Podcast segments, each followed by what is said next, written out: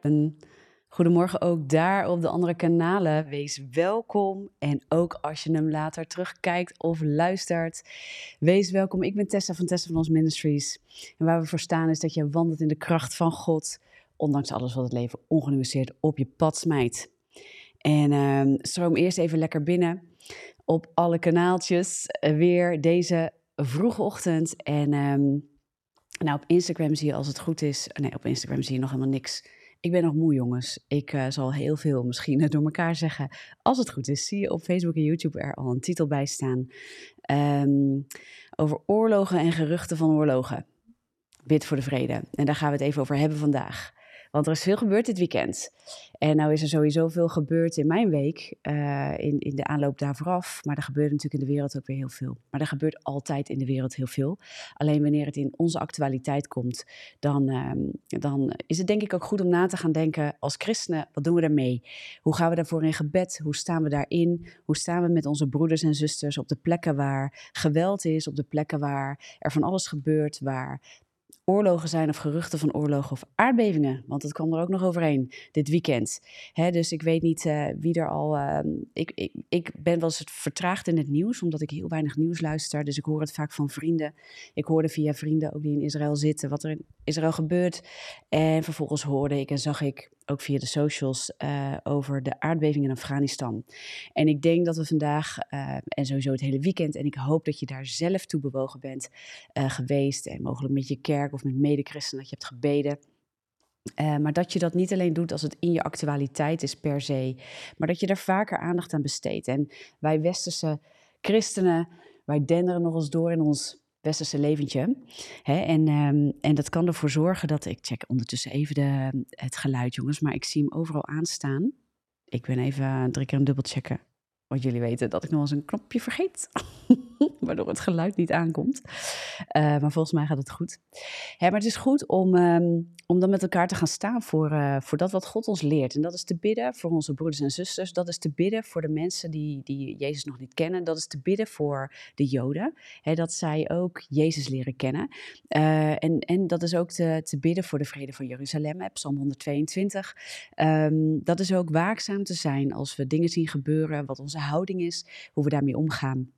Niet alleen in gebed, niet alleen van onze veilige huiskamer, maar ook dat we ons laten bewegen door God. Wat kunnen wij doen in een tijd als deze? En wat, wat beweegt God ons te doen? En dat is voor sommigen van ons gebed, dat is voor sommigen van ons ook hulp bieden ter plekke. Dat is voor sommigen, ja, dus Sylvia zegt ook, Psalm 100, 122, zei ik iets anders? Zei ik 22? Zou best kunnen. 122, ja. Um, maar Sylvia herhaalt hem in ieder geval in de comments. In Facebook zie ik. Dus Um, weet je, die wil ik ook eens met je lezen vandaag. En um, ik kreeg wat mensen die vroegen van Tessa, besteed je daar aandacht aan? En dat vind ik natuurlijk heel mooi, hè, dat het wordt gevraagd. Maar mijn vraag is ook wel, besteed je er zelf aandacht aan? Hè, dus soms zijn we zo gericht op onze kerk en op onze voorganger en op de prediker die vaak online is. Hè, dat we daar dan het gebed van verwachten, dat we daarvan verwachten dat er iets wordt gezegd over de actualiteit rondom dit soort zaken.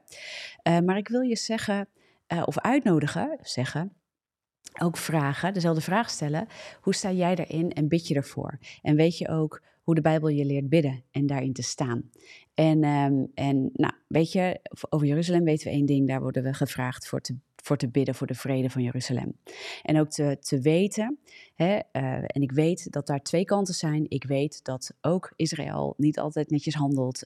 Um, weet je, dus wat ik, wat ik ook zie gebeuren is dat christenen onderling heel erg gaan, gaan uh, sorry, bakkeleien over ja, maar uh, je moet ook daarvoor bidden en ja, maar het moet ook dit moet wel gezien worden en ja, maar hier moet ook voor gebeden worden. En dat merkte ik ook. Um, ik kom uit een, een anderhalve week van non-stop dienen en uh, bezig zijn. En er werd van mij zaterdag verwacht dat ik er gelijk wat van zei. en de vraag krijgen als bediening om er naar te kijken en ervoor te bidden en dat mee te nemen, vind ik heel mooi en heel goed. Maar de uh, dwang die door sommige medechristenen wordt opgelegd, omdat ik een bediening ben, dat ik er al wat van had moeten zeggen, vind ik heel heftig. Uh, dus ik wil je vragen daarin ook in liefde naar elkaar en met elkaar om te gaan. Amen. Een bediening is niet verplicht, omdat jij het op je hart hebt, uh, om hierin te stappen op die manier. Ja, we, hebben, we zijn allemaal christen. Dus help elkaar, bid voor elkaar en waar je hart naar uitgaat. En als het actueel is in je leven, pak het op zoals de Bijbel je zegt. Bid ervoor. Bid ervoor. En help elkaar daarin mee te nemen. En als de ene het niet doet, dan doe jij het.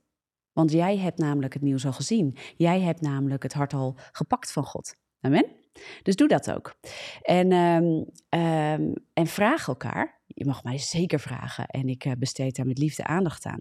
Maar um, ga het niet opleggen bij elkaar. Want je brengt elkaar onder schuld als de een nog niet gebeden heeft. Die denkt dan, oeh, ik heb iets gemist, ik ben een slechte christen. Dus doe dat ook niet bij elkaar. Nou, nou krijg ik niet snel het gevoel dat ik dan een slechte christen ben. Maar ik weet wel dat mensen heel makkelijk onder schuld komen.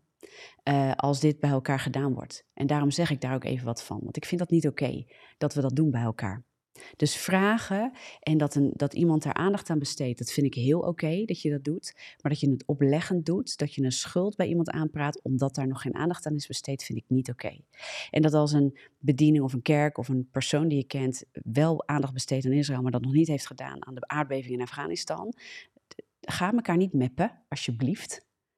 Of omdat jij in jouw gevoel van gerechtigheid vindt dat er ook daar en daarvoor gebeden moet worden en daarvoor. Weet je, dus daar, daar wilde ik gewoon even kort wat van zeggen. Dat we daar niet mee gaan meppen. Ga niet Bijbel meppen. Ga met dit soort dingen niet naar elkaar meppen. Ga het zelf pakken waar je een hart voor hebt en bid daarvoor. Dat is de opdracht van de Bijbel. Dat we zelf gaan bidden, dat we zelf een hart van gebed hebben en dat we weten wat het woord zegt. en dat is ook dat we gaan zien, ook als christenen, dat we heel goed begrijpen dat we hebben te bidden. Nou ja, er staat in Psalm 122 de vrede voor Jeruzalem. Um, en, ik, uh, en wat, wat me ook heel erg te binnen kwam, was ook wat in Romeinen 11 staat. Dat we als christenen heel goed begrijpen en onthouden waar wij vandaan komen. Wij heidenen zijn geënt op de stam ja, op het volk van Israël. Uh, wat, daar zijn wij op ingeënt. Want Israël is de eersteling, de Joden zijn de eerstelingen van God. Amen. En uh, er staat een heel mooi stuk in Romeinen 11 daarover dat we dat ook beseffen. Dat we niet arrogant worden als christenen. Dat we niet neerkijken op, op, um, op, op Joodse um, mensen die Jezus nog niet kennen. Maar dat we hen tot Christus brengen in de liefde. Hè? En dat we daar ook op blijven letten dat ons hart daar ook in is, Romein 11 staat het heel duidelijk. En als ik eraan toe kom, ga ik daar ook in met je lezen. Maar ik ga eerst Psalm 122 lezen. Gewoon omdat wat er gaande is op dit moment. Hè, we zijn opgeschrikt. De wereld is opgeschrikt. Uh, door heftigheid, uh, door, hè, er is natuurlijk er is al jaren en jaren is daar oorlog tussen Palestina en Israël en er is heel veel gaande, maar het is opgeschrikt door een heftigheid, door een, een verergering en um, nou, heel veel onschuldige mensen, zoals we dat dan zeggen, die slachtoffers zijn. Oftewel mensen die geen aanstichters zijn van de oorlog. Hè, want niemand in deze wereld is onschuldig, maar de, de niet aanstichters van de oorlog, hè, de, de, de burgers, die zijn slachtoffer. Hè, kinderen, vrouwen, mannen die daar, daar niet voor kiezen. Maar dat is van beide kanten. Dat is niet alleen in Israël, dat is ook in Palestina en dat gebeurt in de hele Gazastrook al ik weet niet hoe lang. Maar het gebeurt nou op een heftigheid en we zijn opgeschrikt door een, een, heftigheid in de oorlog. En het is goed daarvoor te bidden. En dan zegt Psalm 122 zegt dit. En die lees ik met je. Ik ben verblijd wanneer zij tegen mij zeggen: Wij zullen naar het huis van de Heer gaan. Onze voeten staan binnen uw poorten, Jeruzalem. Jeruzalem is gebouwd als een stad die hecht samengevoegd is. Daarheen trekken de stammen op, de stammen van de Heer, naar de ark van de getuigenis van Israël, om de naam van de Heer te loven. Want daar staan de zetels van het recht, de zetels van het huis van David. Bid om vrede voor Jeruzalem. Laat het goed gaan met hen die u lief hebben. Laat vrede binnen uw vestingswal zijn, rust in uw burchten. Omwille van mijn broeders en mijn vrienden spreek ik nu, vrede zij in u. Omwille van het huis van de Heere onze God zal ik het goede voor u zoeken.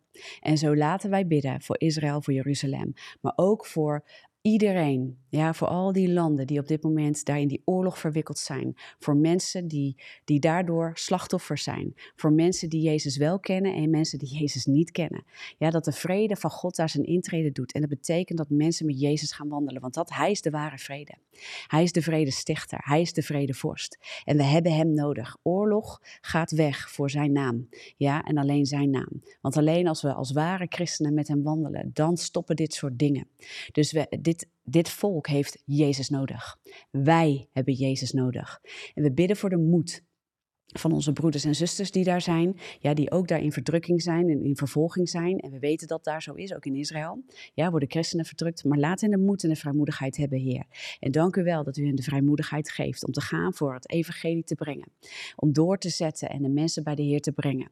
Ja, door alles heen. En dank u wel dat u ook ons de moed geeft als westerse christen, niet alleen om te bidden, maar de nood te zien en in geloof te antwoorden op dat wat er gaande is. En dat ook wij in beweging worden gezet en ook worden aangemoedigd en worden gegrepen. Om niet vanuit ons westerse veilige hokje te blijven kijken, maar ook te gaan zien wat dit doet met, met wat, wat daar gebeurt. Dat het ook een weerslag mag hebben op ons hart. Dat we de urgentie gaan zien van het brengen van het evangelie. Ook in de plek waar wij zijn. Ook in de plek waar wij zijn. En dank u wel dat u zo de moed en de vrijmoedigheid vrijzet en dat u hen ook beschermt, Vader. Dat u onze broeders en zusters beschermt. Dat u de mensen daar beschermt en dat u ze leidt in uw vrede. Dat er bij u altijd vrede is, wat er ook gebeurt in de wereld. En zoals Filippenzen zegt, dat de vrede van uzelf de harten en de gedachten bewaakt. En dat u bescherming biedt aan hen die daar uh, zijn op dit moment. En dank u Jezus dat u daar uw intrede doet en dat u hen ontmoet. En dat u niet alleen onze broeders en zusters ontmoet, maar door hen heen ook de mensen gaat ontmoeten. Ook de Joden gaat ontmoeten. En ieder ander, ook de moslims gaat ontmoeten die u nog niet kennen. En iedere groepering die daar is, ieder die u nog niet kent, wat zij ook voor achtergrond of religieuze instelling hebben of wat dan ook, het maakt niet uit. Het gaat erom dat wij u leren kennen en dat de vrede van God waarlijk zijn intrede doet. En dat is door Heer Jezus Christus. Amen. En dat mogen wij bidden. En zo ook te bidden voor de mensen die nu in Afghanistan. Er zijn, ik weet niet hoeveel doden en gewonden door de aardbeving daar. Amen, dat we daar ook voor bidden. En dat is dat stuk. Um, dus naast Psalm 122, de vrede voor Jeruzalem, is het ook Matthäus 24. de, de oorlogen waar we van horen, de geruchten van oorlogen en ook de uh, besmettelijke ziektes en de aardbevingen waar we van horen. En dat het dan nog niet het einde is, dat zijn het begin van de weeën. Ja, maar we hebben daar een houding in aan te nemen. Namelijk de urgentie te bedenken dat we niet angstig worden, maar dat we het evangelie brengen. En dat we dat ook voelen en ervaren, ook hier in het Westen. Ook hier in ons veilige plekje. Waar we weer vandaag zo meteen aan het werk gaan en weer de kinderen naar school brengen en waar, waar we veilig zijn. Heer, dank u, want wij zitten nog steeds in een land waar wij niet vervolgd worden omwille van uw naam. Maar er kunnen tijden komen dat dat wel zo is. En het wordt tijd dat we gaan beseffen hoe die vrijheid nu werkt en dat we in die vrijheid gaan stappen. En dat we niet u zoeken voor ons eigen geluk en onze eigen vrede en onze veilige, fijne gevoelens, maar dat we ook gaan zien waarvoor, waartoe we geroepen zijn. Dit wat gebeurt zou ons juist moeten uitnodigen te zien dat we iets te doen hebben en daarin wandelen. En daarom bid ik ook voor die vrijmoedigheid en dat u het ontzag voor u ook echt in onze harten aanvuurt. Dat u met uw vuur komt, want uw vuur heiligt en zet ons aan om te stappen, hè, eigenlijk in dat Efeze 6 verhaal. De wapenrusting van God en te brengen het evangelie, geschoeid. Dat vind ik zo'n mooi stuk. Met de bereidheid van het evangelie. Ik ga hem er even bij pakken. Efeze 6. En weet je, ik wil ondertussen dat je ook voor jezelf eens nagaat. Wat kan ik doen in deze tijd? Buiten bidden bijvoorbeeld. Wat kan ik doen in deze tijd als het gaat over um, hoe ik omga, hoe ik me zet in deze dingen? Hoe ik, wat is mijn houding naar deze dingen? Wat is mijn hart naar deze dingen? Hoe ben ik hoe ben ik hiermee bezig? Hoe ken ik het woord van God? Hoe wandel ik met de Heer? Uh, weet je, al die vragen kun je, al die vragen kun je gaan stellen. Ik blader alle kanten op. Ja, Oh, bijna, bijna. Efeze 6. Weet je, en ik vind het zo mooi wat. Um, en de voeten geschoeid met bereidheid van het evangelie van de vrede. Wij bidden voor de vrede van Jeruzalem, maar zijn wij ook de mensen die de vrede brengen? Brengen wij Christus? Halleluja. Halleluja. Wat is onze houding naar moslims? Wat is onze houding naar Joden? Wat is onze houding naar Hindoes? Wat is onze houding naar Boeddhisten? Wat is onze houding naar al die mensen? Naar atheïsten, naar weet ik, kan mij het schelen. Alle andersdenkenden. Wat is onze houding? En zijn wij bereid te brengen het evangelie? Dat we geschoeid zijn, ja, onze voeten geschoeid zijn met de bereidheid van het evangelie van de vrede. Oftewel, gaan wij de plekken in waar wij ook gaan, op je werk, op weet ik veel waar. Ja, zijn wij bereid om te, om te brengen, om te dragen Jezus. En hem ons niet klein te maken daarin. Om ons niet te laten verstommen daarin. Amen. En dat is gewoon waar ik je wil uitnodigen dit is dus net zo goed, net niet die schuld die, sommige, die sommige mensen op elkaar willen leggen. Jij had moeten bidden voor, jij moet dit doen, jij had op je werk over Jezus moeten praten. Niet dit, niet dit. Maar de andere kant, de bewogenheid die we gaan krijgen vanuit dit soort dingen. Om te beseffen, hé, hey, ons is een plek gegeven. Ons is een plek gegeven. Wat doe ik daarmee? En dat je de vrijmoedigheid en de moed ervaart juist om te bewegen. En niet dat je de uh, vanuit schuld en niet ik doe het niet goed genoeg en niet vanuit. Want dan zijn we zo met onszelf bezig. Snap je wat ik bedoel? We hebben de vrijmoedigheid van hem gekregen. We're not giving, given um, a spirit of fear, but of power, love and a sound mind. Halleluja. Dat is ons gegeven. Dus laten we bidden voor deze plekken. En als iets in je actualiteit is, als je hebt gehoord van een aardbeving, als je hebt gehoord van een oorlog, als je hebt gehoord van de onrust in Israël, bid. Bid, bid, bid daarvoor. Zeker. Maar ga God vragen, wat kan ik doen vandaag? En trek die wapenrusting aan. Amen. En, um, en Matthäus 24 zegt ons natuurlijk ook het een en ander. Als we deze dingen horen, dat we niet in angst moeten gaan zitten, maar dat we juist het evangelie moeten verkondigen. Dat is onze opdracht. Dat het juist ons moet aanwakkeren, dat de wereld moet horen van de Heer Jezus Christus. Wij zijn de vredestichters namens Hem. Hij is de vredestichter. Maar wij wandelen met hem. Hè. Wij zijn, hè, eh, eh, sta op en schitter. Dat is niet omdat je zelf gaat lopen schitteren in jezelf.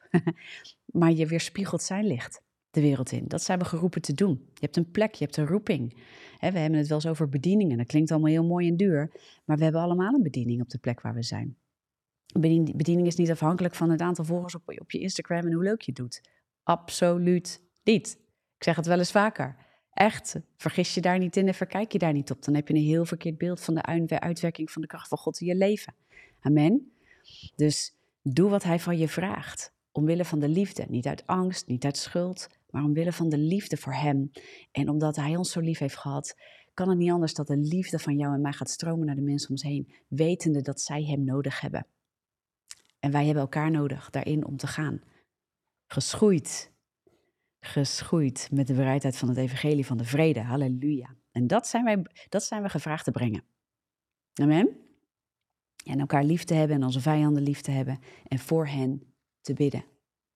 En voor alle partijen te bidden rondom deze oorlog die gaande is en de oorlogen in de wereld. Want er zijn nog zoveel andere dingen gaande in de wereld waar verdrukking is onder christenen, waar oorlogen zijn. Maar omdat dat weer een soort gewoon wordt, en het is er elke dag, zakt dat weg, ook uit, uit onze aandacht. Ja, dit is nu heel actueel, ook omdat het nieuws het heel actueel in beeld brengt.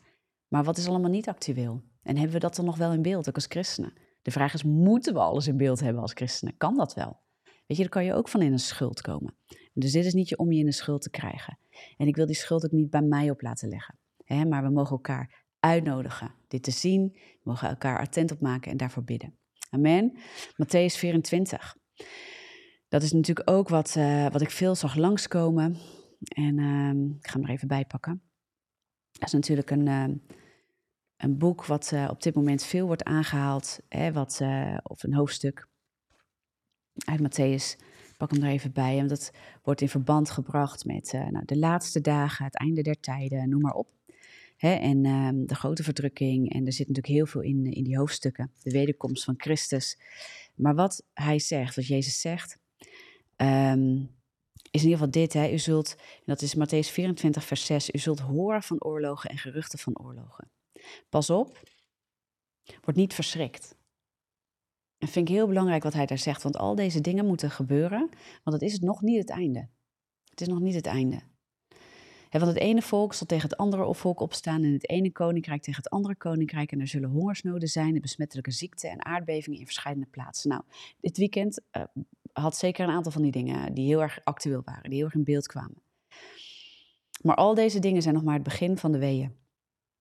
En dan zullen zij u overleveren aan verdrukkingen en u doden. En u zult door alle volken gehaat worden omwille van mijn naam. En er zullen velen struikelen. En ze zullen elkaar overleveren en elkaar haten. Dat zie ik soms ook erg veel. Ja, dus, dus christenen die elkaar gaan betichten van van alles en nog wat. En wil je ook vragen daarin ook net zo goed te toetsen? Ik snap, ik zeg het vaker, hè, ik snap um, dat, er, dat, dat we oplettend moeten zijn op dwalingen en dat soort dingen. Maar de Bijbel waarschuwt ons net zo goed voor dat we elkaar niet zomaar betichten van van alles en nog wat en schuld opleggen. En, um, en dan moet ook getoetst worden. En daar had ik het vorig weekend ook over, naar aanleiding van iemand die mij daarover aanschreef. Joh, let ook op dat je ook uitkijkt dat je niet zomaar bedieningen ergens ondergooit. Omdat jij iets associeert daarmee, omdat jij iets gelezen hebt daarover. Wees daar echt voorzichtig mee, jongens. Waarschuw er nog een keer voor. Ja, en er zullen veel valse profeten opstaan en er zullen veel misleiden. Dus het staat ook onder elkaar hier, hè? En doordat de wetteloosheid zal toenemen, zal de liefde van velen verkillen. Het is iets wat we absoluut in de wereld zien gebeuren op dit moment. Op grote schaal. De wetteloosheid neemt absoluut toe, maar ook de liefde. De ware tolerantie en liefde voor elkaar neemt echt ontzettend af. En laten wij christenen daarin niet vergeten wat ware liefde is, die God gedefinieerd heeft en hoe zag dat zich uit en hoe dat eruit ziet. En dan eindigt dit stuk met uh, in vers 14. En dit evangelie van het koninkrijk zal in heel de wereld gepredikt worden tot een getuigenis voor alle volken. En dan zal het einde komen. Ja, dus wat hebben wij te doen? Nog steeds niet verschrikt worden. Het moet ons aanmoedigen het evangelie te verkondigen. Het moet ons aanmoedigen om onze wapenrusting aan te trekken. Om daarin te wandelen, daarin te functioneren. En, uh, en de bereidheid te hebben het evangelie te brengen en de vrede daarin te brengen. Want we brengen Christus en hij is de vredevorst. Alleen daarvoor wijken alle dingen. Amen. En we moeten lief hebben. En ieder die hem nog niet kent. En ook een ieder die vijandschap naar ons heeft, moeten we lief hebben. En hoe dat eruit ziet, dat is, uh, dat is wel eens een uitdaging, denk ik. Maar is ook een uitnodiging van God om absoluut in te wandelen. En, uh, en daarin te zijn. Romeinen 11 zou je zeker ook nog kunnen lezen. Ik vind dat uh, een heel mooi hoofdstuk. Ik ga hem ook even met je erbij pakken. Um, ik vind het een heel mooi hoofdstuk, omdat het ons wijst op waar we vandaan komen en ook hoe onze houding mag zijn naar onze Joodse broeders en zusters. Um, de mensen die, hè, en ik heb het niet, er zijn natuurlijk Messiaans beleidende Joden, hè, dus die Jezus hebben aangenomen als hun verlosser. Maar er is ook nog een grote groep Joden die, die hem niet kent als verlosser, niet heeft aangenomen als verlosser. En um, Romeinen 11 spreekt daarover. En um, wat ik heel mooi vind, wat mij trof een tijd geleden, dat ik dat las, dat ik me echt bedacht, ja, wij moeten als christenen niet denken dat we, dat we, dat we ons meer mogen voelen. Hè? En um, het gaat over de wortel en de takken. En dat is in uh, Romeinen 11, vers, uh, vanaf vers 13. Daar begint Paulus over. Want tegen u, de heidenen, zeg ik: Voor zover ik de apostel van de heidenen ben, maak ik mijn bediening, maak ik mijn bediening heerlijk. Om daardoor zo mogelijk mijn verwanten wat betreft het vlees tot jaloersheid te wekken en enigen uit hen te behouden. Want als hun verwerping verzoening voor de wereld betekent, hij heeft het over de Joden, wat betekent dan hun aanneming anders dan leven uit de doden? En als de eerstelingen heilig zijn, dan het deeg ook. En als de wortel heilig is, dan de takken ook. Als de enige van de takken afgerukt zijn en u, die een wilde olijfboom bent, in hun plaats bent geënt en mede deel hebt gekregen aan de wortel en de vettigheid van de olijfboom, beroem u dan niet tegenover de takken. En als u zegt beroemd, u draagt de wortel niet, maar de wortel u. Vond ik zo'n krachtig stuk.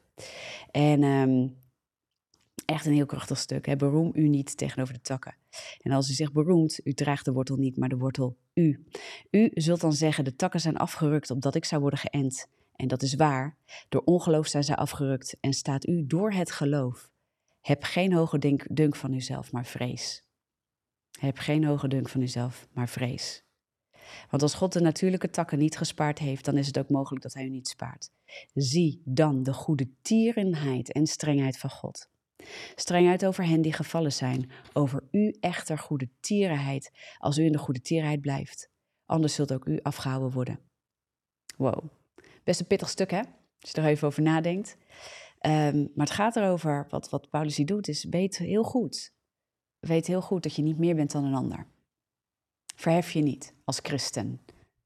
Um, en weet waar je vandaan komt. En weet waar het evangelie vandaan komt. En weet waar Christus vandaan komt. En weet waar hij voor gestorven is. En besef dat. Weet dat hij voor ons gedaan heeft. En het is genade, puur genade. Je verdient dat niet. Wij verdienen het niet door eigen goede werken. Het is de liefde en de genade van God en de goede tierenheid, hè, die ook tot bekering leidt. Is de goede tierenheid van God die, hem, die ons aan zijn hart trekt. En, um, en hij houdt van ons.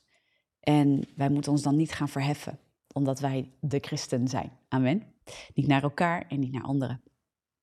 We mogen ons, uh, we mogen ons uh, beroemen in de waarheid um, Um, omwille van wat hem heeft gedaan. Hè. We, we roemen in Christus, niet in onszelf. En dat is het verschil. En um, ik denk dat daarom we ons hart uh, ook zacht moeten houden naar mensen die, die daar nog niet zijn. En ook als christen misschien nog niet op een bepaalde plek wandelen waarvan wij willen dat ze daar wandelen. Hè? Of dat we ze helpen, dat we elkaar helpen, dat we zacht hart houden. En liefde is ook scherp. Ik had van de week ook weer iemand die zei: Ja, ik vind soms je boodschap pittig. En dan denk ik: Ja, dat snap ik heel goed. Maar dan ga ik ook in gesprek en dan zeg ik: Wat maakt het pittig voor je? En dat is vaak omdat gebrokenheid kan heel, heel, soms heel slecht aanvaarden. De ware liefde ook soms heel slecht aanvaarden. En wat ik zie is dat de meeste christenen die dus daar ook mee worstelen, die hebben een worsteling in dat zij ehm, heel veel moeite hebben dat, om, om echt te zien dat God hen lief heeft. En wat er gebeurt is dat, dat scherp woord om ze los te krijgen van duisternis. Want de woorden van scherpte zijn om je los te krijgen van de duisternis en de werken van de duisternis in je leven. Ja, uh, dus als, als Paulus, als het woord, als Jezus ons oproept tot bekering. Um, wat ik vaak zie bij gebrokenheid is dat um, het een soort weerslag wordt op, uh, oh, ik doe, ik, dus ik doe het niet goed, dus ik ben niet goed genoeg. En dan wordt gebrokenheid neemt aanstoot.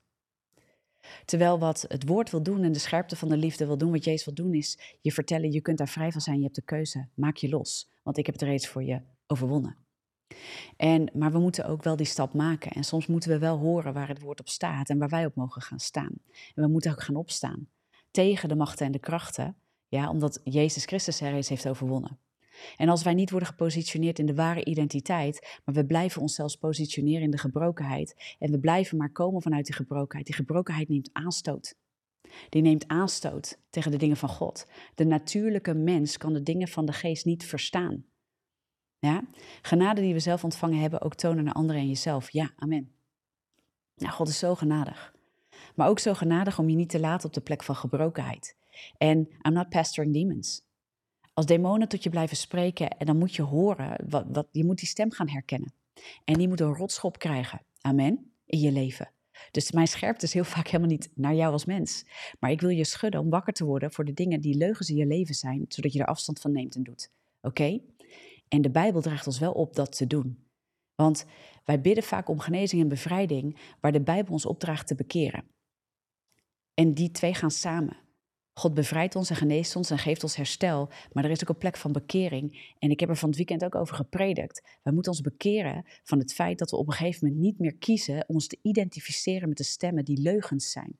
Die opstaan tegen de, tegen de dingen van God. Als God zegt ik heb je lief, maar jij blijft aannemen dat God je niet lief heeft, dan is er een plek van heling nodig. Er is een plek nodig dat je een goed godsbeeld krijgt, dat de waarheid in je wordt gevestigd, zodat je de leugen gaat ontmaskeren. Maar als het daar is, als je weet wat het woord zegt en je predikt over iedereen dat God je lief heeft, maar niet over jezelf, dan moet je je bekeren van het feit dat jij de leugen blijft aannemen boven de waarheid van God.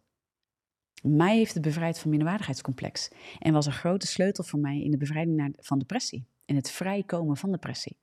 Amen. We praten over, over zoveel dingen, we bidden overal voor, maar soms vanuit de slachtofferrol waar God ons zegt, maar ik heb je gegeven en dit is mijn waarheid. En je dient daarin een keuze te maken. Want het kennen van de waarheid zet je vrij, maar als je het niet aanneemt, dan kan het je niet vrijzetten. Amen. En um, dus daarom praat ik daar ook over, omdat um, ik merk op dit moment dat mensen worstelen met bepaalde scherpte die naar hen toe wordt gebracht. En ik snap dat, begrijp me heel goed. Want um, het is goed elkaar ook mee te nemen en, en elkaar in die liefde ook mee te nemen.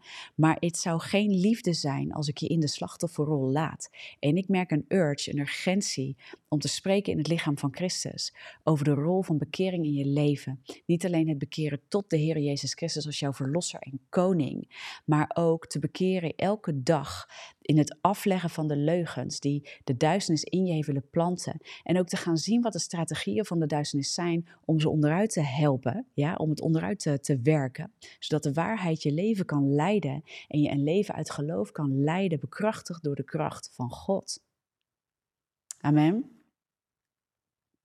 Waarheid zet je vrij. De Bijbel zegt dat niet voor niks. Waar de geest is, is vrijheid. Waar de geest van God is, is vrijheid. Ja, de vrede, koninkrijk van God is blijdschap, vrede en gerechtigheid. En dan noem ik maar drie teksten. Het hele Bijbel staat zo vol met wie God is, wat Hij zegt over ons, wat Zijn doel is met ons. Maar ik zie zoveel christenen in, in een grote leugen vastzitten. Ik heb er van het weekend ook over gepredikt. De grote leugen. Eenmaal christen. Eenmaal christen, de grote leugen. Oh Maartje, ik heb jou gewoon weer helemaal niet als moderator uitgenodigd. Ik ga je nog toevoegen, ik heb geen idee of je nog tijd hebt. Daar ben je. Excuses tussendoor. De grote leugen die, die, die de duivel uitwerkt, is te bedenken dat jij niet de liefde van Christus hebt, of dat God toch nog een afstand heeft met jou. En dat is gewoon niet waar. Zijn liefde is genade. Wij verdienen zijn liefde niet. Ja, en ik weet dat er dingen zijn die we kunnen tegenhouden omdat we niet in gehoorzaamheid wandelen of omdat er nog zonde in ons leven is, omdat we sommige dingen nog niet in dat geloof wandelen. En daarmee bedoel ik dat leugens nog werkzaam zijn in ons leven, dat waarheid nog niet is doorgekomen. Ja, dat zijn plekken waar wat we kunnen benoemen als een ongeloof. Daar is leugen nog werkzaam in ons hart. Het is niet om schuld te leggen bij je, maar om je wakker te maken. Het woord van God biedt vrijheid. Ja, het openbaart leugen, zodat je in de vrijheid komt, zodat je vrijkomt in de liefde van Christus. Amen. En scherpte, liefde, daadwerkelijke, daadwerkelijke liefde, openbaart dat in ons leven. Niet om je onder schuld te brengen, om je vrij te krijgen. En ik kan het niet, niet vaak genoeg zeggen, maar ik wil ook niet afdoen aan die scherpte, omdat ik weet dat daar de sleutels in liggen voor je om werkelijk vrij te komen. Je moet eens lezen de woorden van Paulus. Je moet eens lezen de woorden van Jezus. Die waren knetterscherp. En dat schudt heel vaak. En ik geloof heel vaak dat, Jezus, dat, dat mensen in de buurt van Jezus en Paulus zich absoluut veroordeeld hebben gevoeld. Hè, maar als je geen conviction hebt, als je geen overtuiging krijgt, kun je niet loskomen. Dus je moet eerst weten ook wat fout is in je leven. Ja? En dat, dat vinden mensen moeilijk. Ja, ik had het er laatst ook over met iemand. Om Jezus aan te nemen moet je ook eerst beseffen dat je een zondaar bent zonder Hem. Dat je in zonde leeft. Dat er iets van vlees is in jouw leven wat niet uit God is, wat jou. Snap je? En dat vinden we heel moeilijk, want dan moeten we erkennen dat wij niet perfect zijn en niet goed genoeg zijn op onszelf om in de hemel te komen. Dat de hemel niet een plek is voor goed genoegen mensen. Nou dat is een plek waar mensen houden van, van God. En God hebben we erkend als de hoogste buiten zelf.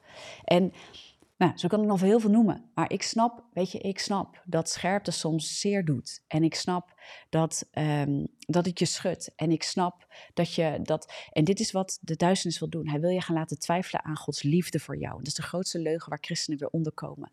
Omdat ze geen goed beeld hebben van wie Christus is en wat hij heeft gedaan voor hen. En wat de liefde van God drijft om dat te doen. God heeft lief. Heeft echt waarlijk lief. En, ehm, maar omdat er gebrokenheid is en omdat de leugen erin is dat, dat God uh, anders is dan dat hij zegt dat hij is. ook omdat we onder doctrines zijn gekomen waarin we hebben geleerd dat we nooit goed genoeg zijn voor God. Ja, vanuit zijn liefde voor ons. Niet vanuit werken, maar vanuit hij heeft ons gemaakt en houdt gewoon van ons, punt. In die zin zijn we goed genoeg voor God. Alleen ons leven wordt daarna veranderd. Ja, als het goed is als je Jezus hebt aangenomen, dat is wat het evangelie doet, dan ga je, word je veranderd.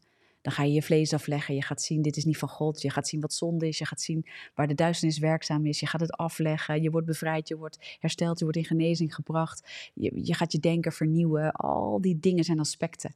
En je zult ook onder handoplegging soms een bevrijding ontvangen of genezing ontvangen, wonderen zien gebeuren. Dat is allemaal het evangelie. Wat volgt nadat we Jezus hebben aangenomen als verlosser en Heer voor ons leven. Als de koning der koningen. Amen.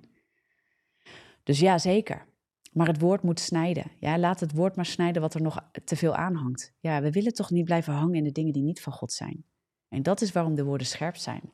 Dat is waarom God je ook wil laten weten: je gebrokenheid is niet uit mij. Je, je wortel van afwijzing is niet uit mij. Daar worstelen heel veel mensen mee. Heel veel christenen worstelen met een wortel van afwijzing, waardoor ze ten diepste de liefde van God heel moeilijk kunnen aannemen. En dus ook scherp te zien als afwijzing van hen, van hen als persoon. Maar die scherpte is geen afwijzing van jou als persoon. Die scherpte is om je los te krijgen van de dingen van de duisternis in je leven. Daar scherpte voor bedoeld. En ware liefde zet jou vrij in de waarheid. Niet in wat wij fijn vinden om te horen. Amen. En er zijn momenten van bemoediging. En er zijn momenten van op die manier elkaar mee omhoog trekken. Maar ik bid, ik bid dat je ziel ook vrij wordt in de scherpte van het woord van God. Het is een tweesnijdend zwaard om alles van je los te snijden. wat niet uit de Heer is. Je bent bedoeld, de wereld heeft het wel eens, wordt de beste versie van jezelf. Er is maar één beste versie van jezelf. Dat is hoe God je heeft bedoeld.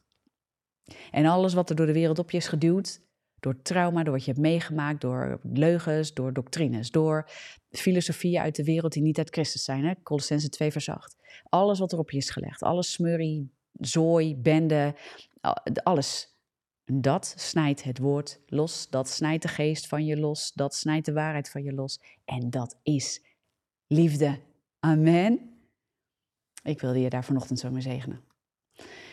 En, um, en je uitnodigen om te bidden. Als dingen actueel zijn in je leven en dingen komen je, hè, oorlogen en geruchten van oorlogen en al die andere dingen. Bid tot God. Ook wat je, wat je kan doen, wat je mag doen, maar bid, want dat is in ieder geval onze positie sowieso als christenen. Om te bidden en te staan met onze broeders en zusters, maar ook te staan voor de verlorenen, voor hen die Jezus niet kennen. Net zo goed in te staan, net zo goed voor te bidden. Want de vrede van God komt alleen maar door Christus binnen. Amen. De ware vrede van God komt alleen maar door de vredevorst. En wij moeten bidden voor die plekken. En wij moeten bidden voor onze eigen harten. Dat het comfort ons niet drijft, maar dat geloof ons drijft. En dat wij ook het evangelie verkondigen. Dat wij dezelfde urgentie ervaren. Ja, juist doordat we zien wat we zien gebeuren in de wereld. Door de wetteloosheid die toeneemt, die absoluut toeneemt. En de agressiviteit van de duisternis in deze wereld neemt toe.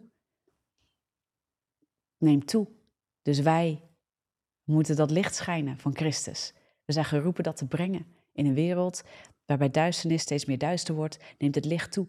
Amen. En dat gebeurt omdat we kunnen niet meer in het middengebied blijven. We moeten positie innemen. We moeten onze stem laten horen. We moeten de mensen Jezus laten zien. Amen.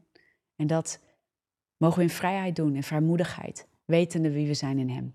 En dat is waarom je losgesneden moet worden van alle leugen en alle hinder en alle belemmering. Alles wat je tegenhoudt. En zeker de leugen dat Jezus niet met je is als je christen bent. Jezus wel met jou. Dus ga met Hem. Amen. Trek je wapenrusting aan, Efeze 6. Ga leren wat dat inhoudt. Ga leren hoe dat eruit ziet. Ga daar met elkaar over in gebed. Ga daar met elkaar in zoeken. Maak er een studie van. Ga jezelf voorbereiden op de dingen van de Heer. Ja, ga je daar zelf in trainen. Volg een goede Bijbelschool. Lees goede boeken die daarover gaan. Maar lees bovenal het woord van God. Amen. Lees het woord van God. Amen. Dank u, Vader. Zullen we dit ook eindigen met gebed?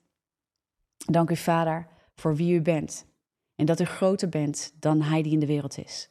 En dat wij niet van deze wereld zijn, maar wel in deze wereld om een licht te zijn. Namens u. Om ambassadeurs en ambassadrices te zijn van het Koninkrijk van de Allerhoogste. En te brengen, het Koninkrijk van Vrede te brengen, het woord van vrede, om de vredevorst, Jezus, te brengen. En mensen met Hem te laten ontmoeten. Om, om het antwoord te zijn, omdat we het antwoord brengen, omdat we Jezus brengen. Niet omdat we mooie oplossingen aandragen, niet alleen omdat we mooi over dingen bidden, maar omdat we brengen Jezus Christus in de levens van mensen. En dank u wel dat u ons bekrachtigt met vrijmoedigheid en moed om dat te doen op de plekken waar we zijn. Niet omdat we ons schuldig gaan voelen, maar omdat we de vrijmoedigheid ervaren. Niet omdat angst ons blijft terughouden, maar we door angst heen breken en weten, we are giving a spirit of a sound mind of love and of power. Ja, van kracht, van liefde en van een helder denken en van vrijmoedigheid, zegt het woord van God. En ik dank u ervoor dat u ons daarmee bekrachtigt. En ik dank u ervoor dat u, ons, dat u een God van vrijheid bent. Dat de waarheid en het kennen van de waarheid, dat het ons vrij maakt. Maar daar waar de geest van God is, waar uw geest is, daar is vrijheid. En als wij wandelen in uw geest, is er vrijheid om te bewegen. En ik dank u. Bid ik wil je toch ook uitnodigen om Gods wijsheid ook te bidden in je leven. En daar bidden we ook op dit moment voor, Heer, dat u ons bekrachtigt met uw wijsheid. En wat wijsheid doet, is dat wijsheid luistert, gehoorzaamt aan u, maar weet ook en ziet ook wat u wilt doen. Heer, laat ons bidden, wat wilt u doen vandaag, Heer? En laat ons meebewegen met wat u wilt doen vandaag. En Heer, maak mij kenbaar in mijn kring, in mijn wereld, in waar ik ben, wat ik kan doen met u. Waar ik mag uitstappen, waar ik mag bewegen. En dank u wel dat u mij fijngevoelig maakt voor wat de geest aan het doen is in deze wereld, maar ook wat de geest aan het doen is in mijn, mijn gebied, in mijn plek van impact, in mijn invloedssfeer. En dank u wel dat u ons daar ook vrijzet en dat u ons daar ook bekrachtigt. In Jezus' machtige naam. In Jezus' naam. Amen. Ik wil je zo bekrachtigen en bemoedigen in je week. En uh, als je met ons wil staan, ook in de bediening, weet je, word partner, uh, financiële steun, uh, zaaien en oogsten. Ook op die manier, zoals Paulus daar ook over spreekt. Onder andere naar de gemeente van Filippus. Hij dankt haar voor, hen daar ook voor, Filippus, Filippenzen. Dit is weer zo'n moment, jongens. Oh, omdat zij altijd met hen staan, waar hij ook doorheen gaat, waar hij ook het evangelie brengt, vraag ik jullie ook met ons te staan. Om te zaaien en mee, te, mee vrucht te dragen in de oogst. En uh, door een eenmalige gift of door partner te worden, ga naar tessavanos.com slash geven. En uh, dat je zo ook met ons staat in de dingen van God die we aan het doen zijn. En dan wil ik lekker mee afsluiten. Wees zo gezegend, be blessed. En ik zie jullie heel graag volgende week weer terug. Doeg!